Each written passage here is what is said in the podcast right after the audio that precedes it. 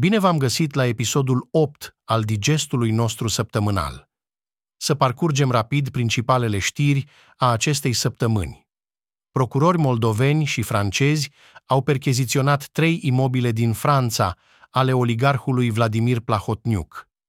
La una din ele locuia o rudă a fostului lider democrat care păstra în locuință nouăzeci și două de mii de euro, afirmă oamenii legii, fără să precizeze dacă e vorba de unul dintre fiii lui Vlad Plahotniuc, transmite sursa. Fugar de ani buni, va fi adus acasă sau nu, Vladimir Plahotniuc, am discutat cu deputații, se ne au răspuns vedeți imediat. Malul drept al Nistrului ar putea reveni la gazul rusesc, la primăvară, după încheierea sezonului rese, se va întâmpla în cazul în care prețul oferit de Gazprom va fi sub cel de la bursele europene, a precizat ministrul energiei, Victor Parlikov, în cadrul emisiunii Cutia Neagră Plus. Imagini rare surprinse la Moscova, unde sute de moscoviți stau la coadă pentru a sprijini un fost deputat liberal, Boris Nadejdin, care strânge semnături pentru a deveni candidatul face și împotriva lui Vladimir Putin la alegerile prezidențiale din cincisprezece-șaptesprezece martie. Ministrul lui Afacerilor Externe al României, Luminița Odobescu, a reiterat necesitatea continuării sprijinului pentru Ucraina și pentru partenerii vulnerabili din regiune, în special Republica Moldova, în cadrul unei întrevedere cu secretarul general al NATO, Jens Stoltenberg. Totodată, șefa diplomației române a subliniat necesitatea continuării monitorizării evoluțiilor de securitate din regiune.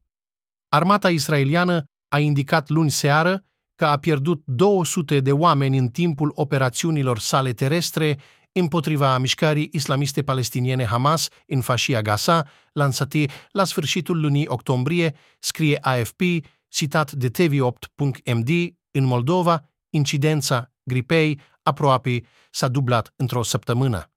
Majoritatea pacienților sunt rezidenți în Chișinău. Agenția Națională de Sănătate Publică, A N S P, a raportat acest lucru pe douăzeci și trei ianuarie.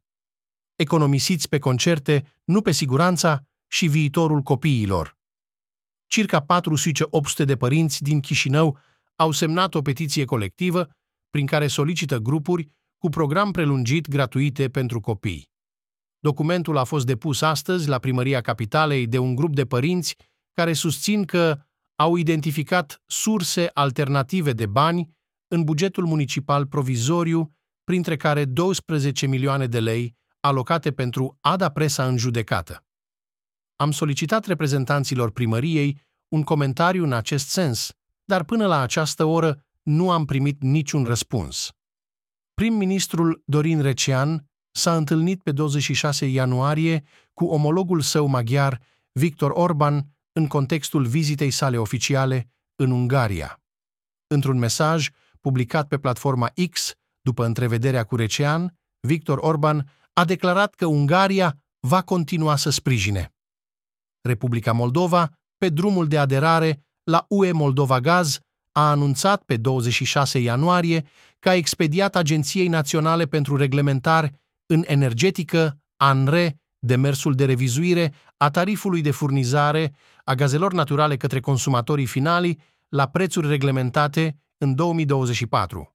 Potrivit proiectului de calcul, tariful mediu ponderat pentru furnizarea gazelor naturale se propune să fie redus până la treisprezece de trei sute patruzeci și șapte lei pentru o mie de metri cub sau cu doisprezece virgulă cinci la sută. Senatul S U A, prin Comisia de Relații Externe, și-a exprimat recent sprijinul pentru un proiect de lege care vizează confiscarea bunurilor rusești și apoi transferarea acestora în Ucraina pentru a compensa daunele cauzate de agresiunea militară rusă. Această decizie, care a primit un sprijin larg bipartizan, creează un precedent important, precum și noi oportunități pentru Ucraina în contextul prosperității economice și al răspunsului la amenințările din partea Rusiei.